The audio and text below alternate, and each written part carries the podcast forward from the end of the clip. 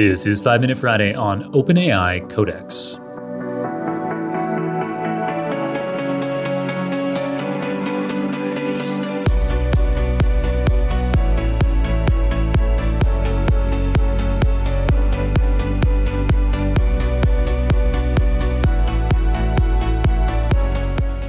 OpenAI, based out of San Francisco, is one of the world's leading AI research labs. They're responsible for the iconic GPT 3 natural language model that we detailed in episode number 559, as well as the remarkably stunning text to image generator DALL-E 2 that I covered in episode number 570.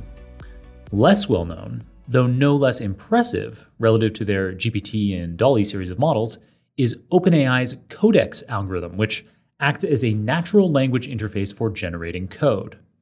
Codex is actually derived from the GPT 3 natural language model, but in addition to being trained on human language, it is also trained on billions of lines of code. Conveniently for data scientists, like many of this show's listeners, Codex is particularly adept at Python, though it also works in more than a dozen other popular languages, including JavaScript, Go, and Shell. There's been a waitlist since the summer of 2021 to gain access to the Codex Beta API, but you can head to the Codex blog page right now to be bewildered and mesmerized by the demo videos that illustrate the algorithm's staggering and wide ranging capabilities. One video shows the creation from scratch of an interactive video game where you fly around a rocket ship in two dimensions to evade an asteroid.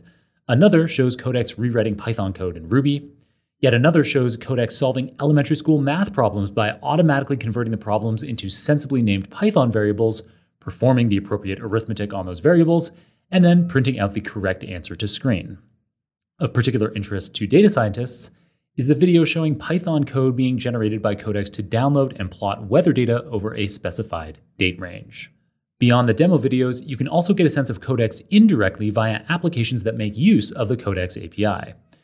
If, for example, you've ever used GitHub's popular Copilot functionality in Visual Studio to get real time suggestions on lines of code or functions you write, Copilot leverages Codex under the hood.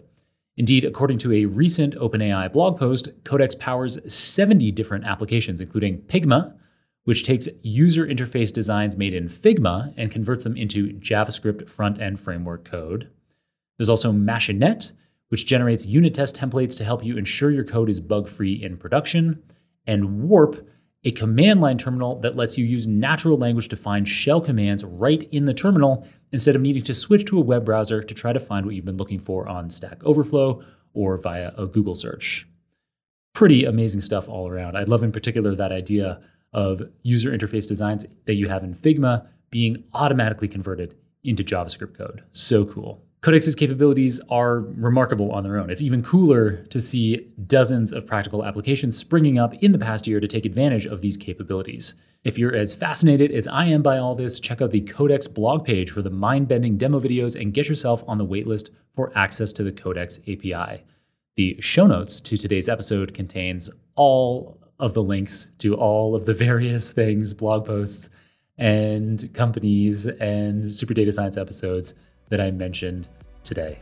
All right, that's it for this 5 Minute Friday episode. Keep on rocking it out there, folks, and I'm looking forward to enjoying another round of the Super Data Science Podcast with you very soon.